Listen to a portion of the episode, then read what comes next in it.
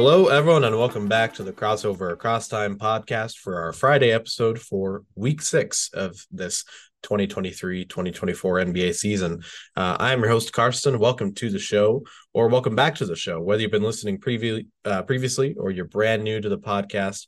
Either way, we really appreciate your support and uh, thank you so much for tuning in. Um, as you can tell by my voice, I'm almost fully healed. Uh, if you didn't know, I've been dealing with a little bit of sickness over the last few days, but uh, we're so close. We're right there as far as being 100% again, but still a little bit of uh, you know something lingering. But I imagine by next week we'll be uh, we'll be fully good. And before we get into today's you know meat and potatoes, I suppose, let me just talk about the schedule a little bit. Now, if you're following our social media pages, which I'll get to in a minute, um, you'll see that we did post an updated schedule for the next few weeks in December, because as we talked about previously, uh, the plan was to do uh, a few bonus episodes specifically for franchise focus so that we could get not only caught up but get ahead as far as some days we missed but then also with a 25 week regular season and 30 nba teams one uh, franchise focus per week is not enough. We need some some bonus episodes. So so we've packed December, uh, or at least the next couple weeks in December, with some bonus episodes. Uh, next week, for example, along with our Monday, Wednesday, Friday shows, on Tuesday we'll do the focus for the Cleveland Cavaliers, and on Thursday we'll do a focus for the Dallas Mavericks. So that'll get us uh, ahead a little bit, and then the following week we're already going to be shifting the schedule since we'll do a Tuesday, Wednesday podcast. On Monday, instead of the normal show, we'll do a in-season tournament wrap up special where we're going to just focus on uh you know the the champion congratulating them uh the tournament games as a whole. We'll talk the all tournament teams the tournament mvp all of that stuff. Get that fully wrapped up uh and uh you know put a nice bow on it i suppose which is appropriate with the uh, holiday season. And then on thursday we'll be doing another bonus franchise focus this time for the detroit pistons and uh, we should also mention on those normal Friday episodes, we'll also do, be doing franchise focus as we normally would. So we've got a lot of franchise focus in December. Then the next week, uh, on the 18th, we'll have a normal Monday show. On the 19th, a Tuesday, we'll have our franchise focus for the Houston Rockets. And then the 20th will be our normal Wednesday podcast, but that will be our last episode before we take our holiday break. Uh, so, as we mentioned on those updates as well, we will have uh, a refined schedule for when we're coming back from the holiday break and you know bonus episodes or things of that nature around that same time. Uh, those will be coming soon. And again you'll be want to you'll want to be looking out on our social media pages for those updates. And uh, let me go ahead and plug those real quick. On instagram and facebook you'll find us at crossover across time. Pretty straightforward. On twitter or X, whichever you prefer. You'll find us at X over across time, so a little different just due to the character limit. Um, on all three of those, you'll find a link tree that will take you to any of the other pages, but will also take you to the podcast itself. Now, you're already listening, but if you're not aware of all the places we're on, uh, we're of course on Spotify, Apple Podcasts, Google Podcasts, and RSS.com. So, again, we've got a refined, updated schedule for you. You can again see it a little more visually on those pages. And uh, with that being said, let's go ahead and uh, and waste no more time. Let's jump right into our our five on five drill and our key news from the uh, from the past couple of days.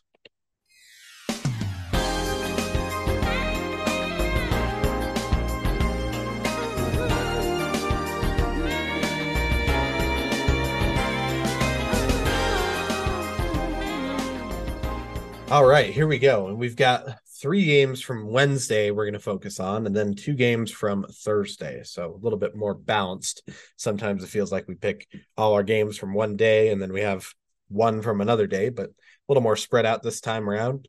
And we're starting on Wednesday with the uh, uh, New Orleans Pelicans hosting the Philadelphia 76ers, who were without Joel Embiid, and uh, definitely a detriment to their efforts in this one. The Pelicans win this game 124 to 114, your final score in New Orleans. For the Pelicans, who have had uh, a better season, especially the consistency of Zion Williamson has helped them out tremendously.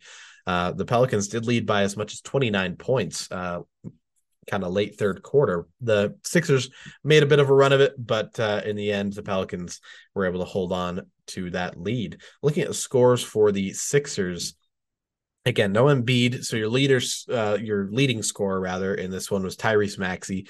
Not a big surprise. He's been very steady with that high scoring production in this game. Thirty three points, uh, three assists, and two steals. Outside of his production, they got 17 points from De'Anthony Melton, uh, 12 points from Tobias Harris, and then off the bench, they got 12 from Robert Covington and 11 from Patrick Beverley. Not terrible, but definitely you maybe wanted a little more offensive production. Uh, you know, for example, Nicholas Batum only three points, Marcus Morris Senior seven points. You know, you could have gotten some, you know, a few more points, but again, you're hampered by not having Embiid's services. Meanwhile, for the Pelicans, uh, Zion 33 points, eight boards, and six assists, three steals as well. Playing a great brand of basketball there. Uh, they got 20 points from the recently returned CJ McCollum. Great to see him back after that lung injury. Now they got 19 points from Jonas Valanciunas, 16 off the bench from Jordan Hawkins, a rookie that I really like, and then uh, 15 from Brandon Ingram as well. Just a balanced game all around. And as the Pelicans are hopefully getting a little more healthy, you know they've had some great wins even without McCollum. You know they could uh, they have a good chance to to make good on the the promise and potential of recent seasons. So definitely great to see that for the Pelicans.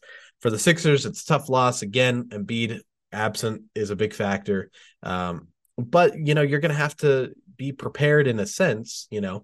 And of course, you expect Embiid to be healthy, or you really certainly hope he is in a playoff atmosphere. But more than that, even when Embiid is healthy and playing, uh, you know, Maxey stepped up as the co-star. You need that solidified production outside of those two guys.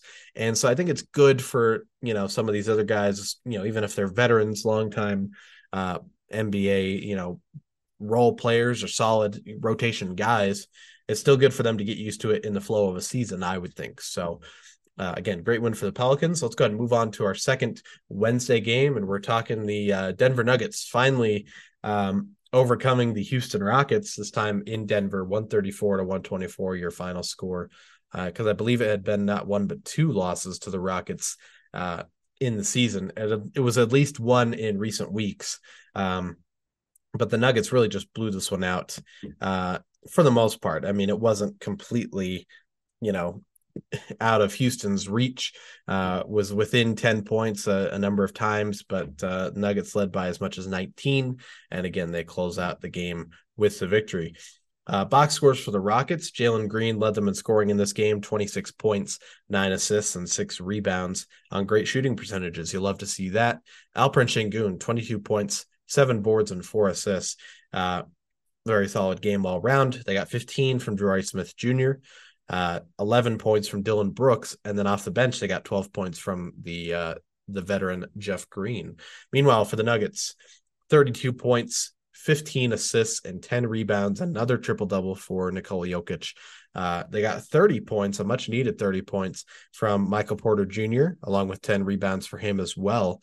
And then returning to the lineup, much uh, very similar to CJ McCollum, and even more so, Jamal Murray back, 16 points, six boards, six assists, percentages off. But again, it's, you know, he's back in the lineup. That's the important thing.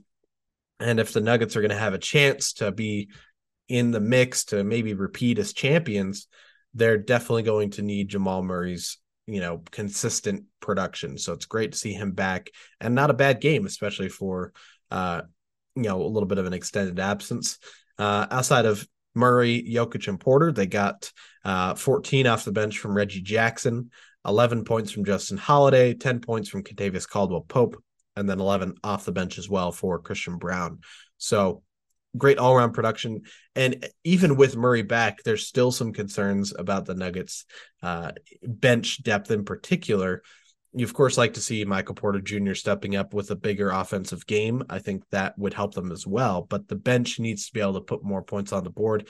Reggie Jackson has that capability and has done it a little more in recent weeks. Christian Braun will be good. It's outside of those two guys. You know, that's really where the question is. So, otherwise, a great win for Denver. Let's go ahead and move on to our final Wednesday game. And we're talking the uh, LA Clippers going on the road to Sacramento, not too far on the road, but to Sacramento, and they win in Sacramento 131 to 117. Your final score for the Clippers, who are starting to get some wins together. It's not quite the the losing streak they had. Um, there's still some questions, I suppose, but the Clippers really played well in this game. 25 point lead, their mar- their uh, largest margin of victory. Uh, didn't win by quite that much, but still a great wire to wire win, I suppose. Uh, looking at things for the the Kings, they were led by De'Aaron Fox, 40 points, five boards, three assists. I mean, he was really doing what he could to carry this team to a victory. Outside of his production, they got 15 points off the bench from Malik Monk, 13 off the bench from Sasha Vezenkov, and 11 from Domantas Sabonis. And uh, I mean, outside of Fox, your other starters, no one can score more than 11 that's definitely going to hurt your chances. As a team, they didn't shoot that terribly, uh, 46% from the floor, but Sab- Sabonis 25% from the floor. Um, you'd, you'd probably need a little more, you know, but uh, he's still a great player nonetheless. Meanwhile, for the Clippers, all five starters sto- uh, scored in double figures, led by Kawhi Leonard, 34 points, nine boards, and three assists. Defensively, also got two blocks and a steal. The all round game really showing off there. James Harden, 26 points, six assists, three rebounds. But how about five steals for Harden? That defensive ability, uh, not something we necessarily think of him for. Uh, you know, I just remembered the whole it was a Footlocker commercial, I think, where he's defensive. You call me defensive, uh, but I digress. Paul George, 19 points, seven assists. Then he got 18 points from Terance Mann, and then 14 points, eight boards, and three blocks for Ivica Zubac. That's a great all round game for the Clippers, even with Westbrook only getting nine points and eight assists. He's kind of accepting that bench role, the lead guard off the bench for the second unit. Theis has come in to help stabilize the the back you know the the front court of the bench with Mason Plumlee injured. So there's things to like for the Clippers there. I think it's a great win against a Kings team that uh, is just not quite as consistent as I would like to see, but otherwise a great, a great win for the Clippers. That's it for our Wednesday games. Let's go ahead and jump to the first of our two Thursday games. And we're going to start with the uh, New York Knicks winning at home against the Detroit Pistons, 118 to 112, your final score here, uh, as it was a pretty co- competitive game, especially back and forth third quarter. In the whole, there was nine lead changes in this game, but uh, you know the Knicks come out on top. We expect them to win this type of game. They're the better team of these two teams. Uh, looking at the box scores, we'll start with the Knicks actually first. 42 points for Jalen Brunson, one of his best games of the season by far. He also got eight assists and six rebounds, uh, seven of 12 from three point range, really knocking it down from the three point arc. And then Julius Randle, 29 points, 10 boards, eight assists. Uh, I mean, shooting 50%, 7% from the floor. And when you're two all star caliber guys, of course, Brunson hasn't been an all star yet, but when those two guys or two stars have stellar games, you don't need a ton of other production sometimes. I mean, they got 15 from RJ Barrett, and then off the bench, they got 12 from Donte DiVincenzo. Uh, all of those on three pointers, four of eight from three. Sometimes that's all you need, you know, and they didn't go too deep in the bench and they were able to get the win. Meanwhile, for the Pistons, Cade Cunningham still has, you know, he's shown some some solid play, 31 points and eight assists in this game. Uh, they got 23 points from Killian Hayes, 10 points, 12 boards from Jalen Duren. And then off the bench, Marcus Sasser, the rookie, 17 points. So again, there's things for Detroit. I mean, of course, we know they have the young talent and they have guys that are just continuing to grow. Cade Cunningham, in particular, Jalen Duren has had nice moments this season. But they lose again. And that's really why I want to talk about this. And I don't mean to belabor the point because we went on about it a little more in depth on a previous episode they're not alone. The San Antonio Spurs have a 14 game losing streak, and maybe we should have gone a little more in detail in them. But the Pistons have a 16 game losing streak. They started the season two and one, you know, the first handful of games. And it looked like, you know, Cade Cunningham back and improved after missing most of last season with injury. They add, you know, more young talent. Looked like it was going to be a chance with the new head coach and Monty Williams to grow and at least be more competitive, even if they weren't in the play-in mix. You know, they they win more games than last season. That's still growth. But then uh, this losing streak, and I'm not sure what you pin it on exactly. You know, I haven't had a chance to watch a lot of Detroit Pistons games. Um, I'm not aware of the the scheme or the the intricacies of those certain aspects. You know, I I've heard from you know social media people or at least fans of the Pistons on social media that they're not a big fan of Killian Hayes playing instead of uh, Jaden Ivey. In this game, Jaden Ivey 12 minutes in this and he was a a nice rookie for them last season. So outside perspective, that does seem a little bit confusing. Um, you know the the abundance of guards in a sense for me always felt a little odd. You know, after uh, Jaden Ivey drafted last year and Cade Cunningham the season before that, this most recent draft they pick up Ausar Thompson, who was another guard, which you know there's the argument you pick the best player available, but then also you know if you have too many guards, maybe you don't know exactly what to do with that. But then Thompson's playing more of a small forward type thing, and he's just returning from injury as well. So that should take be taken into consideration. And speaking of injury, you know they've they've been dealing with that. That should not be discounted. Now they've got a lot of guys back from injury, but they still have uh, they're without Bojan Bogdanovic uh, and Monte Morris, who would likely be a starter or uh, a key bench guy alongside Cade Cunningham. You know, he's out for another while. I mean, another probably couple of months. And then Bogdanovic, no immediate time for return. Wiseman didn't play in this game. There's just a lot of questions for the Pistons. And I don't want to go too much more into it than that, but it's really interesting. And uh, I am excited for when the Pistons finally win. And I feel bad in the sense that maybe when we talk about it, it's almost condescending of like, hey, you won a game, you know, but it's you win one and maybe that can break something and you can start to string some wins together. And I'm not saying they, you know, get back to, you know, a play in mix or even anywhere close to that, but you need you just need to figure out how to win games to to be a, a good team in the future, you know, and they've been in the rebuild for a few years now. You know, it's not really time to panic yet, but uh, they would like to see some growth. And uh, it's just tough to lose that many games in a row, especially with a team that you thought was going to be improved. But otherwise, you know, New York, nice win. Uh, the Knicks, especially, have had some some promise. Their team that's kind of looking to make their own steps forward. And again, Brunson, you like to see a little bit more consistency from his scoring, but a great game for him and a great win for the Knicks. Okay, we ran it about the Pistons a little bit. Let's go ahead and move on to our final Thursday game. We're going to po- talk about the uh, Central Division showdown and the overtime win for the underdog Chicago Bulls. They win this game against the Milwaukee Bucks, 120 to 113, your final score. Um, big win for Chicago, and especially against a team like Milwaukee that's vying to be one of the top teams in the NBA, let alone the Eastern Conference. 15 lead changes in this one overall. And Chicago actually looked like they would win this in regulation. Uh, 10 plus point lead, eh, you know, midway through the fourth quarter.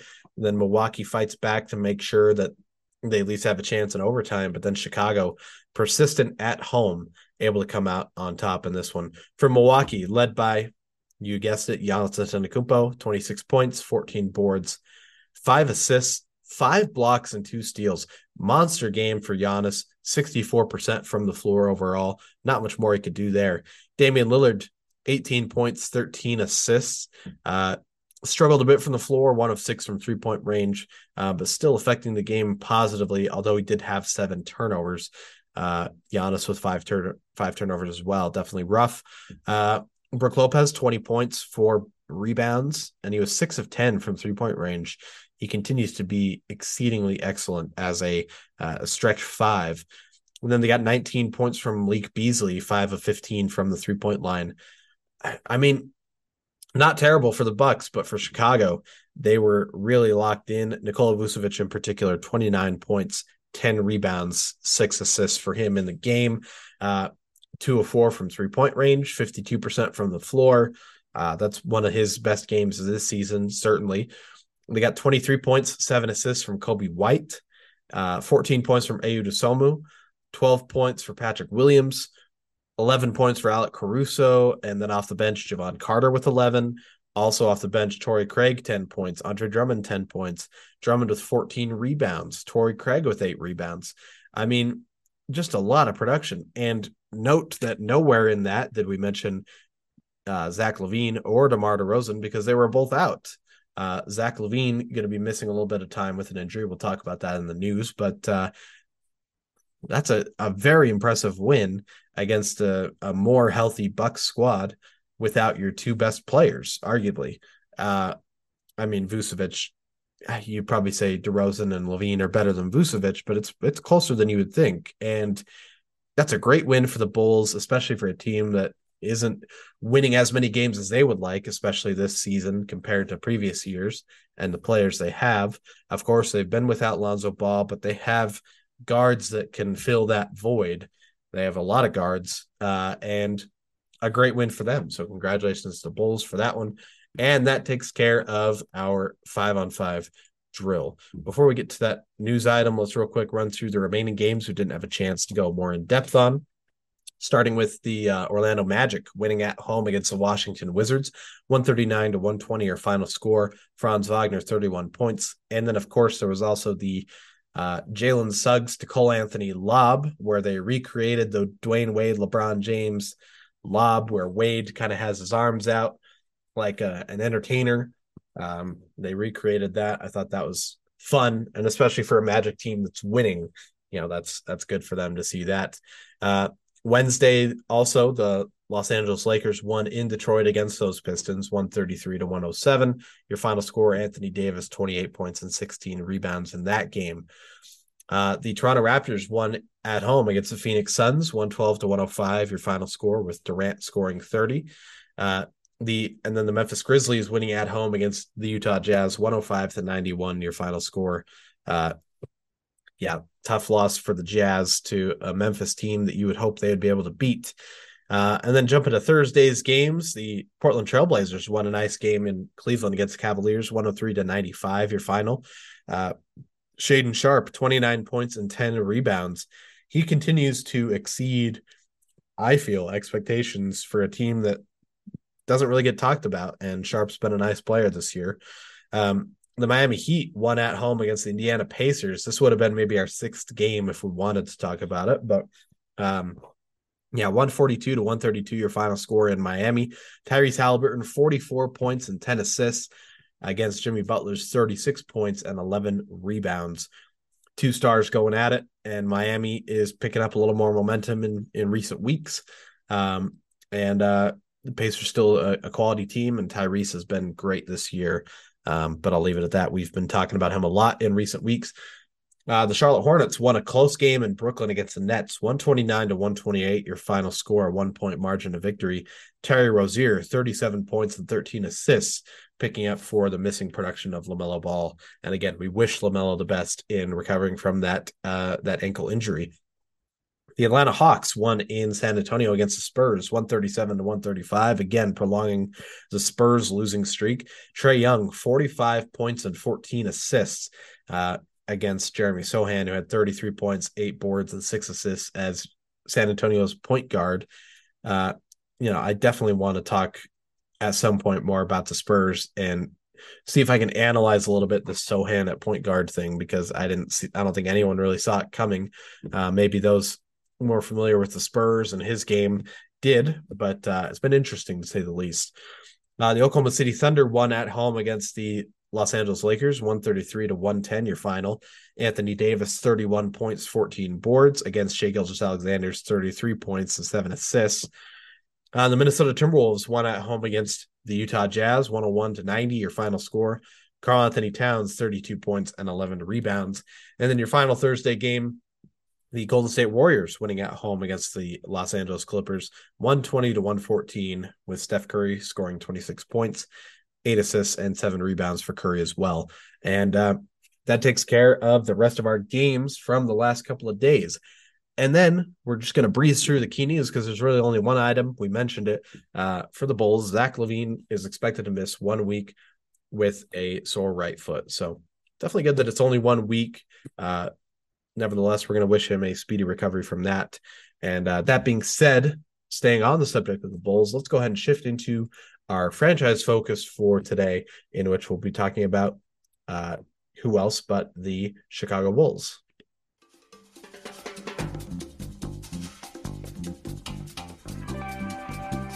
Franchise Focus.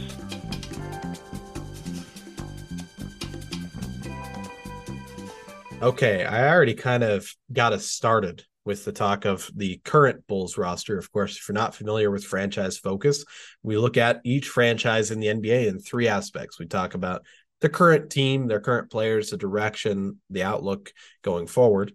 And then we talk about two different historic aspects. We talk about a team from their franchise's history that's interesting, noteworthy, uh, great, uh, or any other reason that we think it's worth talking about.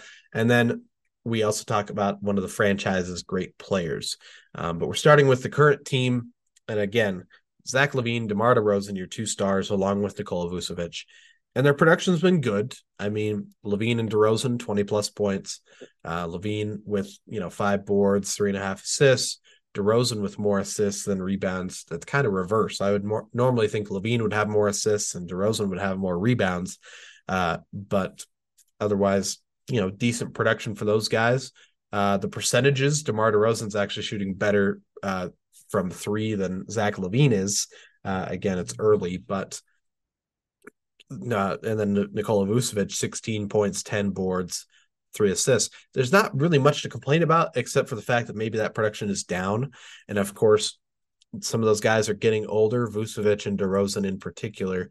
I mean, Vucevic is uh well DeRozan is 34 years old, Vucevic is 33 years old.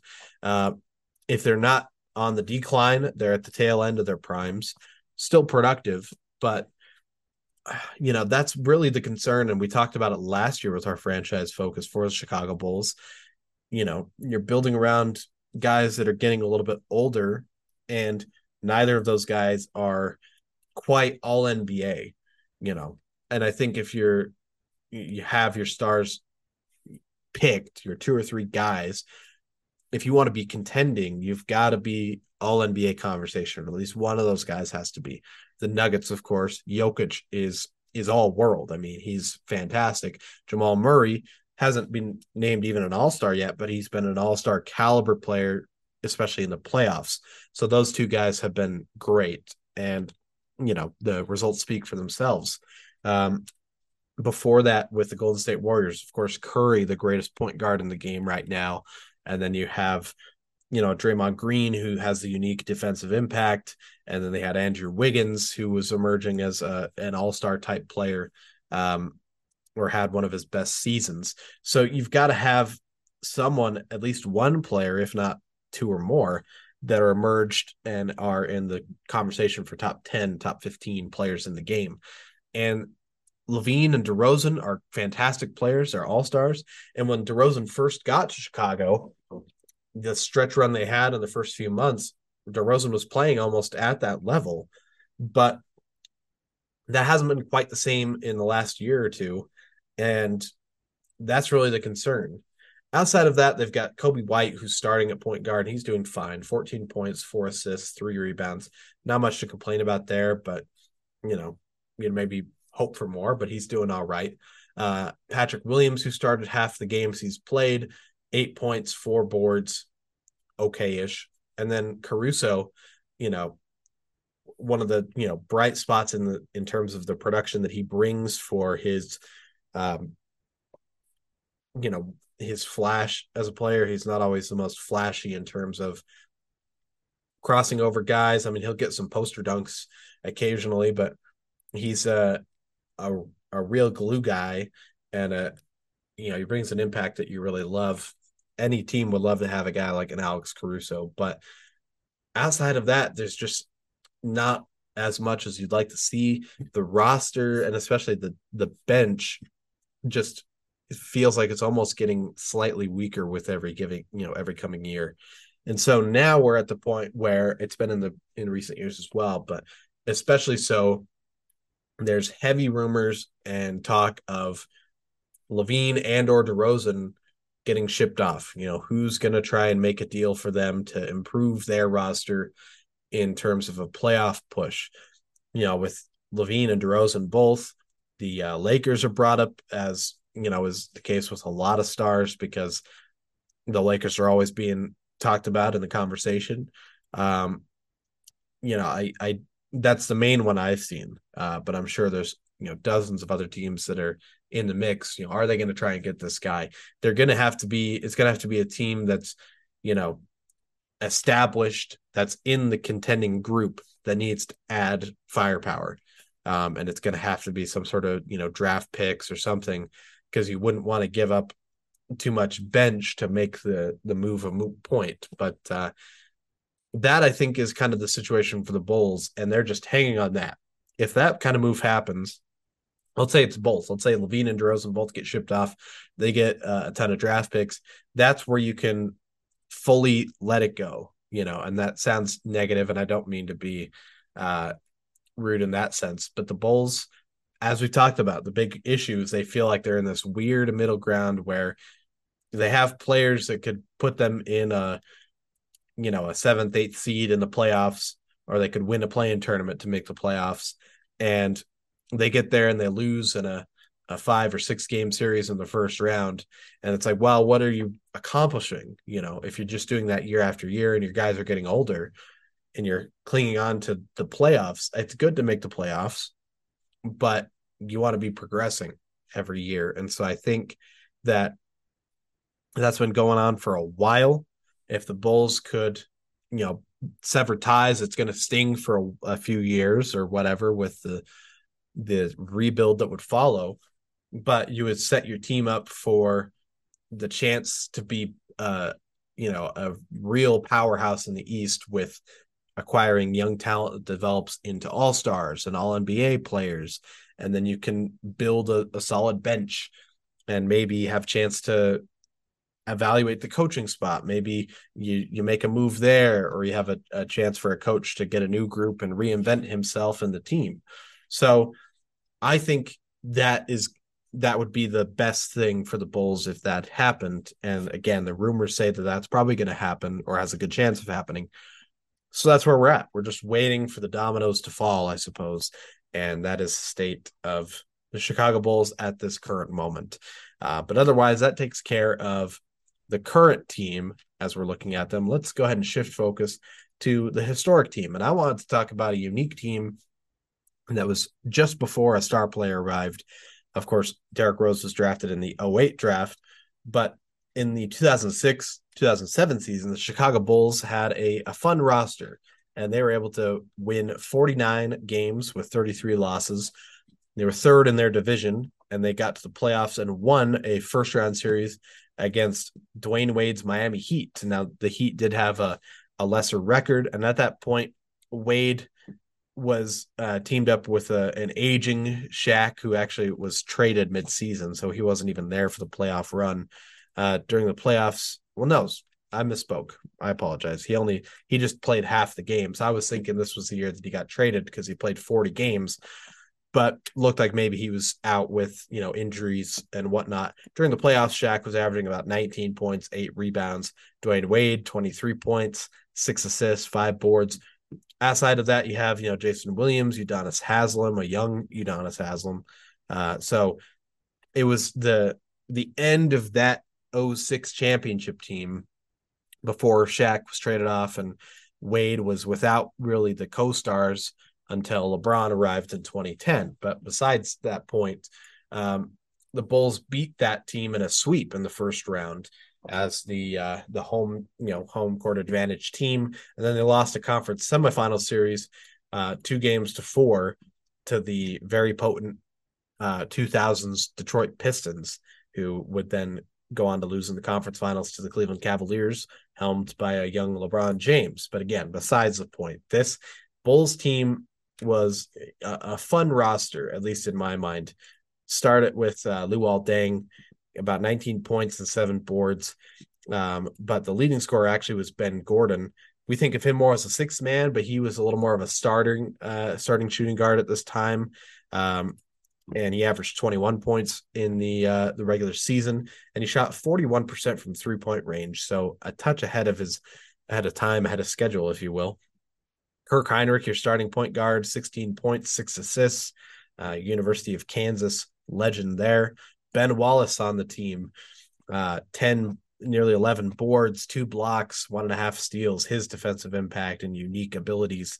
And then uh, that's that fifth guy, a mix, you know, PJ Brown probably played the more more of those games, uh, six boards or, or six points, five boards rather. And then you had guys like Andres Nocioni and Chris Duhon in reserve roles, Tyrus Thomas, a young Tyrus Thomas, Thabo Sefolosha, Adrian Griffin. It's a fun mix. Nocioni in particular is a fun guy to have coming off the bench. Uh, Duhon, a Duke point guard, uh, Thomas Sefolosha.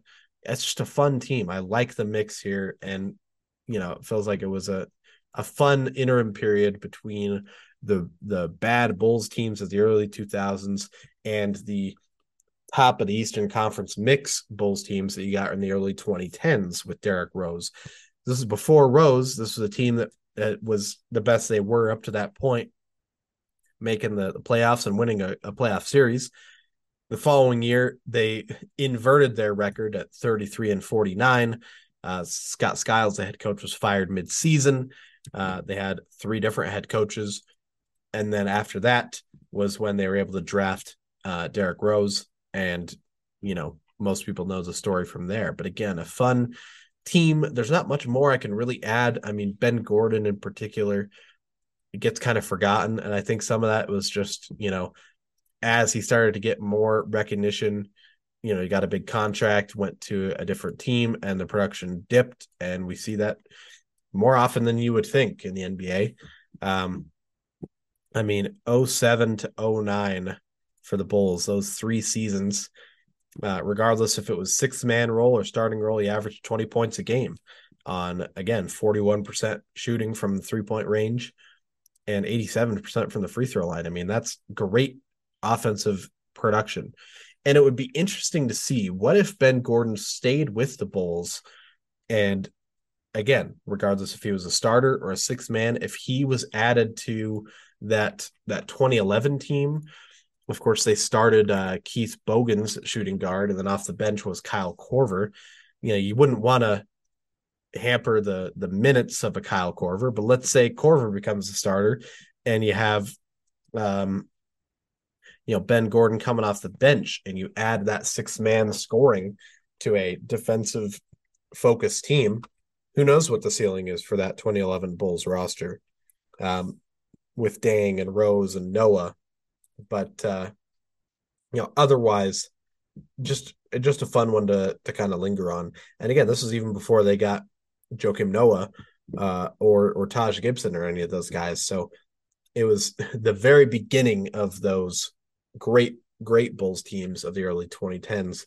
And uh, that's it, I suppose, for our historic team. Let's go to a player that I have a little more to talk about. One of my favorites, and uh, he comes from my favorite era. And we're talking about Artis Gilmore, the A Train, the 7'2, 240 pound center, a lefty.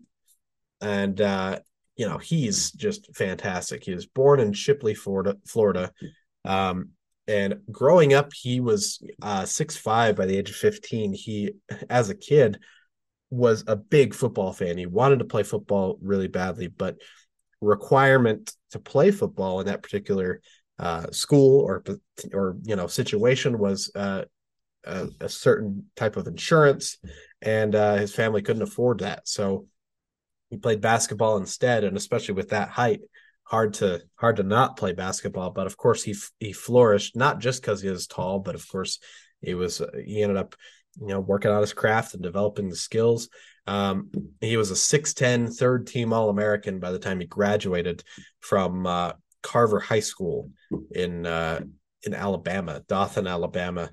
Uh, so from there, he actually started at a junior college, Gardner Webb Junior College in uh, Boiling Springs, North Carolina, uh, from 67 to 69. So I believe uh, two collegiate seasons led his team to the junior college tournament and uh, averaged 22 points and 16 rebounds in those two seasons. He was a seven foot, he was seven two, even at junior college level. And especially after that production, it's like, okay, he's got to be at the you know, full on collegiate level at this point. So he transferred to Jacksonville University, not the uh, top tier program, not your Kentuckies or your North Carolinas, but still, you know, a full on collegiate program, the Jacksonville Dolphins.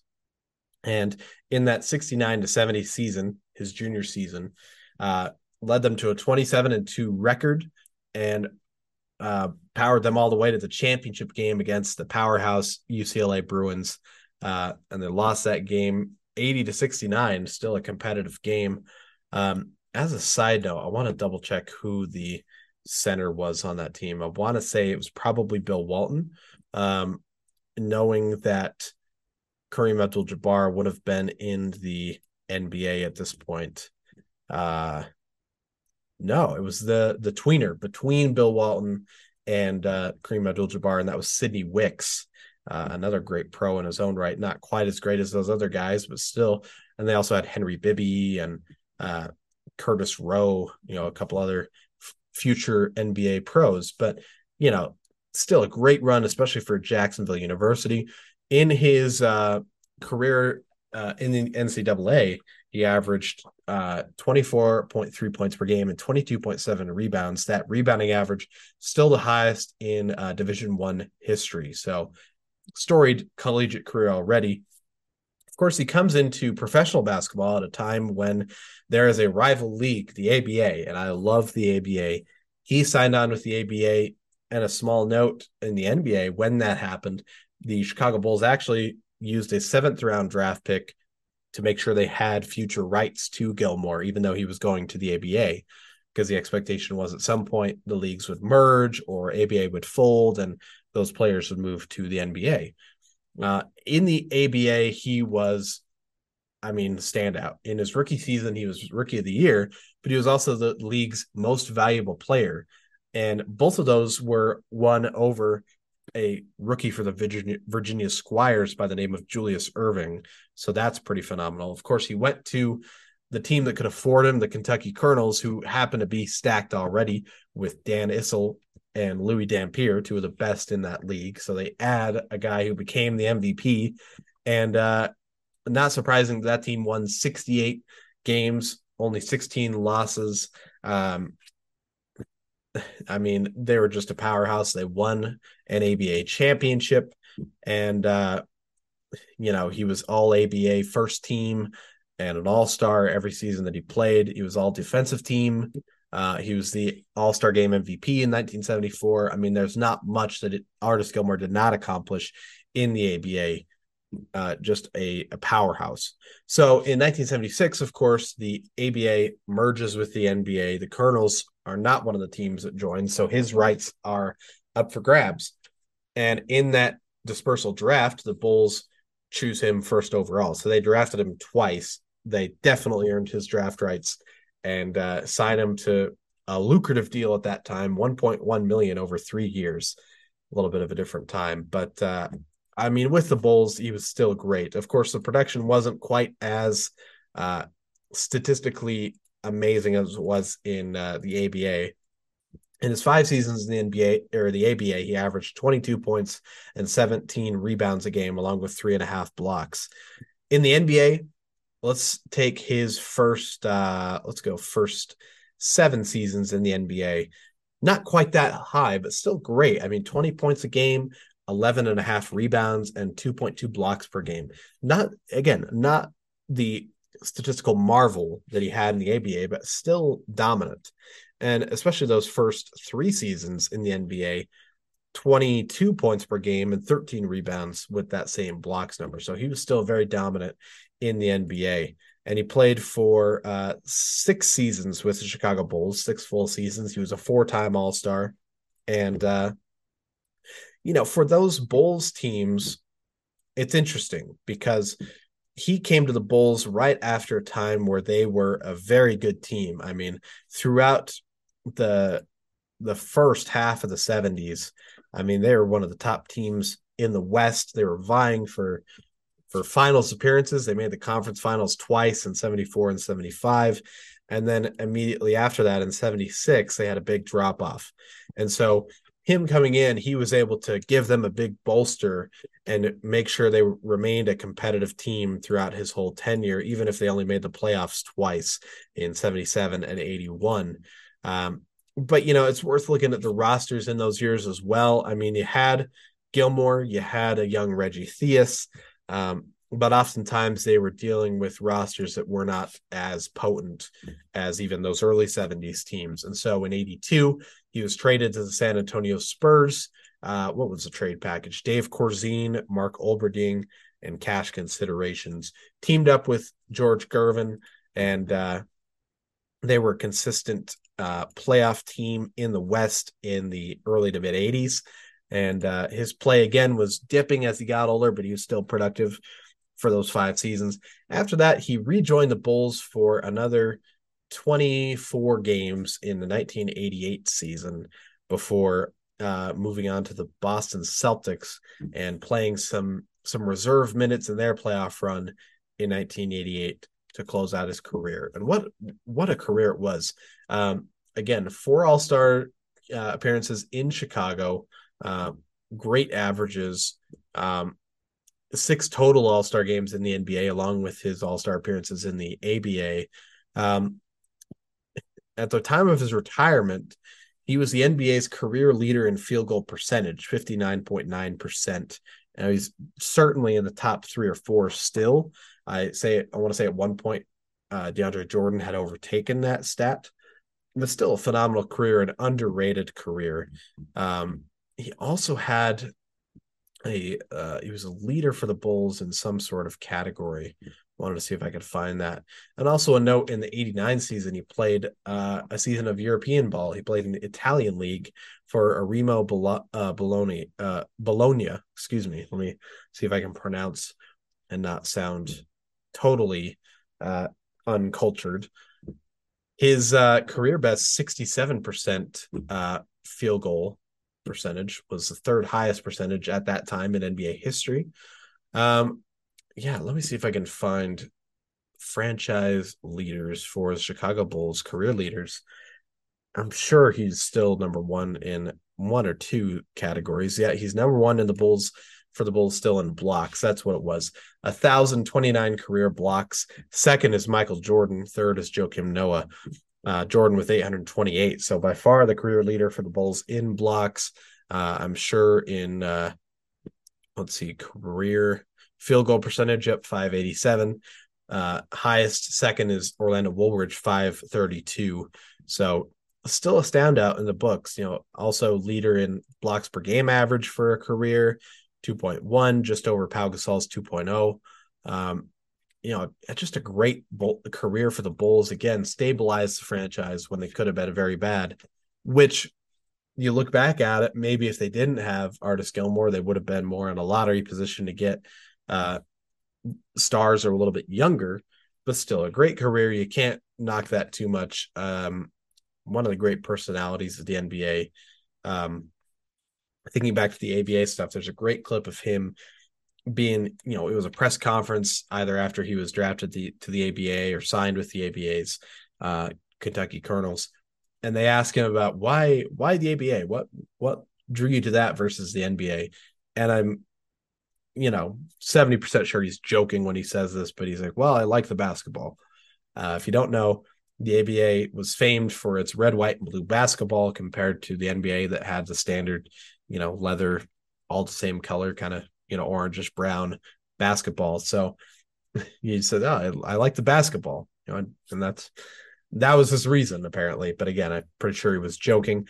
Um, outside of his basketball career, he uh, has served in, especially at Jacksonville University. He's been very involved there. Uh, at one point, was a special assistant to the president of the university, um, and then he also provides color commentary for the radio on the the radio for Jacksonville's uh, basketball games at the very least, if not you know maybe more than that as far as their sports go.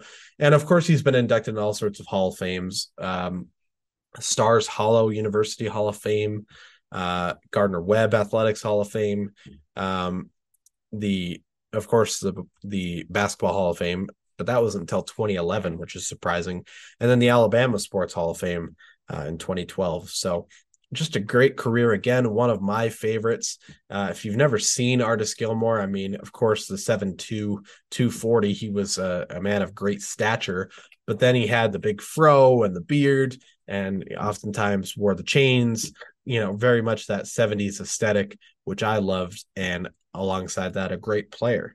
So, not really much more I can add to that, but one of my favorites, Artis Gilmore. And that takes care of our franchise focus for today.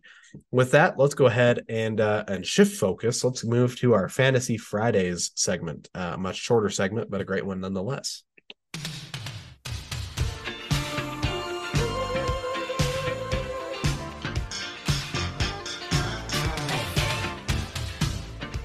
Okay, I'm going to keep this real quick. Um, and again, this continuing, I, I feel like I'm getting a little better maybe as far as identifying, you know, players to keep you know keep an eye on with the fantasy uh fantasy world if you're curious about where i'm at in uh the fantasy league that we have we have eight players in our fantasy league uh two of those others besides excuse me besides me being uh justin and wyatt our other co-hosts i'm actually matched up with justin this week and uh looks like I'm leading that matchup 992 to 881 total points, which is something I need because I'm one and four so far in the league. I have one of the worst records. Uh, the only team that actually has the same one and four record is Justin's team that I'm playing. So there's that. Your leaders are uh, at four and one. The Seattle Supersonics is the name of one of those, and the other is Luca this George. Um, so interesting names there, but uh, yeah, it's actually a pretty even mix so far of, you know, each uh each conference, which has four teams, has a team that's four and one, team that's three and two, a team that's two and three, and a team that's one and four. So pretty even distribution. But again, I'm hoping to to start turning things around. Um, as far as my roster, I have made some moves. I recently picked up Jalen Johnson, but he, of course, is out with injury. So I did make a move to swap him out for Cole Anthony. He was actually dropped, and we'll talk Cole Anthony a little more in detail.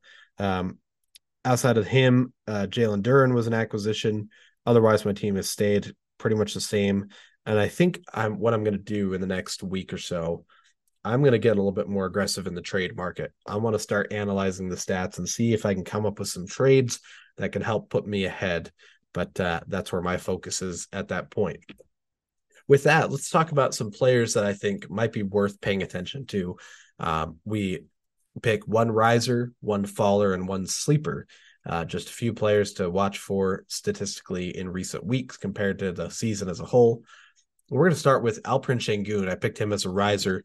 Uh, this last week, compared to the season, he averaged uh, nearly four points per game more and uh, one and a half rebounds more uh, a little more assists as well, 0.4 assists. So not huge, but I love what Sengun has done. And the Rockets continue to kind of exceed expectations. And he just gets better and better. He's still a very young player. So so keep an eye on Sengun. Maybe make a move for him. You know, I like what he what he brings to the table, and especially in a uh, a situation fantasy specific, but also a league in general where versatility is kind of the name of the game. You know, Sengun is a, a Jokic very light at this point. You know, scoring and rebounding, but a good distributor and uh, can shoot the three, can do a lot of different things. So look out for Sengun. A faller, I went with Paul George. I mean, of course, I picked Kawhi in a recent week as well. Um, we know that I've had my doubts about the Clippers as a whole. His scoring was down this last week, uh, three and a half points. His steals were down big, but that was, you know, with steals, that's more often and more likely an outlier. His field goal percentage was down as well, which of course is going to be a correlation with the points. More so, I think it's just important to watch for the Clippers as a whole. Even as they get better, those stars playing alongside each other, all of their production is going to have to be more spread out. And so, again, just worth paying attention to that. And then again, with Cole Anthony, we're talking about our sleeper. He's the sleeper. This past week, his scoring was up eight points and two assists were up. His, assists were up by two compared to what he had done on the season as a whole. Field goal percentage up as well. He's emerging as a six man type figure for the Magic, and especially as the Magic are winning more and more definitely watch out for him. Uh, again, I made a move. I was lucky as I was getting our, our materials ready for tonight's podcast. Um, I saw I got a notification that he was dropped by one of the other teams, and so I made an immediate move. Hey, I want to add him, and I he's immediately on the team. I guess because he had been added uh 24 hours or uh less, you know, that was time frame when he was added. It was within the last day or not even quite a full day. Um, because that was the time frame when he was added, um, he was dropped and able to be picked up that quickly. I suppose that's how it works. So, so I've added Cole Anthony, and again, that's I'm hoping for my team the first of a few moves that I can start making to start turning this this team around. You know, I'm not off to a great start, but I want to be in contention for the uh the championships. You know, that's what I'm fighting for. I'm also, of course, a little more focused on my football team, anyways, where we're getting very close to the playoffs for fantasy football. But otherwise, there's some players to to be on the watch for with the uh, the fantasy angle at this point, I suppose. Um, with that, let's also see if there's any predictions that we can follow up on. Uh, this is something we haven't done a ton of on our Friday episodes yet. Um, the Westbrook one for Wyatt might be a bit rough, but again, there's still time. Um, Kings might be rough as well. They've just been a little more inconsistent and they're not quite, I don't think they're quite in that top group. Actually, let's take a look at where they're at standings wise. I want to say they're certainly top eight. I think that's a pretty safe bet in the Western Conference. Yeah, sixth in the West at the moment. So just outside that top four picture. That was a prediction for me in week one. Uh the Memphis Grizzlies one, I think, you know, that one looks good. Scottie Barnes, that could be in the mix too. What was a recent prediction that we haven't had a chance to talk about yet? Um, the Thunder one is interesting, especially with the Josh Giddey incident. They're still number three right now, 12 and six. They haven't seemed to lose a ton of momentum as of yet with that whole situation, uh, but definitely worth watching. And then uh, that Pacers one.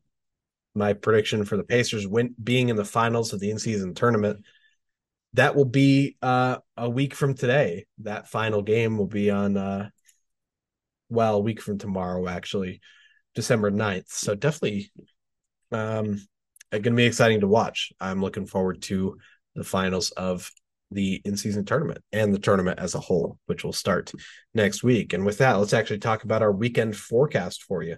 All of the times that I'll give for these games are at Eastern Standard Time. So keep that in mind as you're planning your schedule. Saturday, we have a pretty fully loaded 12 game slate. Only one of those is a national broadcast. That's on NBA TV at 10 o'clock. And you'll have the Sacramento Kings hosting the Denver Nuggets. That should be a pretty interesting matchup. Your remaining 11 games are as follows. At four, the LA Clippers host the Golden State Warriors in their time zone. That's going to be pretty much a matinee. Um, at five o'clock, the Charlotte Hornets host the Minnesota Timberwolves. At seven, a couple of games. Firstly, the Cavaliers travel to Detroit to face the Pistons in your Central Division matchup as the Pistons try and get back in the win column. And then the Nets host the Magic. Uh, so that's another interesting one. And then three games, eight, you have the Hawks at the Bucks, again, your Central Division. The uh, Pelicans in Chicago against the Bulls, and then the Miami Heat hosting the Indiana Pacers, a rematch of that game from uh, just Thursday night. And then at nine, you have a couple of games. The Phoenix Suns host the Memphis Grizzlies, and then the Dallas Mavericks host the Oklahoma City Thunder. That should be a good game to watch out for if you have League Pass. At 9:30, the Utah Jazz host the Portland Trailblazers as they try and build some winning momentum. And then at 10:30, the Los Angeles Lakers host the Houston Rockets and Dillon Brooks. Brooks and LeBron James, no matter the actual on-court product in terms of production, wins, losses, scoring, um, the the drawing potential and the showmanship between Dillon Brooks and LeBron James can always be interesting to watch out for. So uh, that's your Saturday slate. On Sunday, we have zero games, nothing on Sunday, no national broadcasts, nothing, which then leads us to Monday. And again, that's the start of the in season tournament. And with that, there's only two games and they're national broadcasts a TNT doubleheader starting at 7:30. Your Eastern Conference quarterfinal, your two-three matchup. The Indiana Pacers, your two seed, hosting the three seed Boston Celtics. I'm looking forward to that. That should be a great game. I'm kind of rooting for the Pacers, but either way should be exciting. And then at 10 o'clock, your West quarterfinal, your 2 3 matchup there. The Sacramento Kings host the New Orleans Pelicans. Um, very intriguing matchup, uh, especially with the Kings and the Pelicans, both of them looking for consistency. And of course, uh, they're not as high caliber as some of the other teams in this uh, in this tournament, but they're going to try and be a little more of a Cinderella team, see if they can make a run to the semis and the finals. So both games should be very exciting. And that is it for your weekend action. And with that, that's pretty much our show. I'll go ahead and give you our this day in history fact before we wrap things up. And uh, continue with the theme this week from our this day in history facts of great players in a franchise's history. Uh, for today, we're going back to 1991, December 1st of 1991. Isiah Thomas became Detroit's all-time leading scorer with 15,493 points after scoring a game-high 22 points in the Pistons' 94 to 87 win over the Houston Rockets in the Palace of Auburn Hills in Detroit. Uh, Thomas passed previous leader Bob Lanier on Detroit's all-time scoring chart. So again, Isiah Thomas hard to argue against him as the greatest player in Detroit Pistons history. And uh, he gets forgotten in the pantheon of great point guards and great players uh, in NBA's history. But uh, with that, that takes care of our show. Again, thank you for tuning in. We really appreciate it. We'll be back with you on Monday for the start of, again, a jam packed schedule. And uh, that should be it for us. Thanks again. We'll be back on Wednesday. We'll see you then.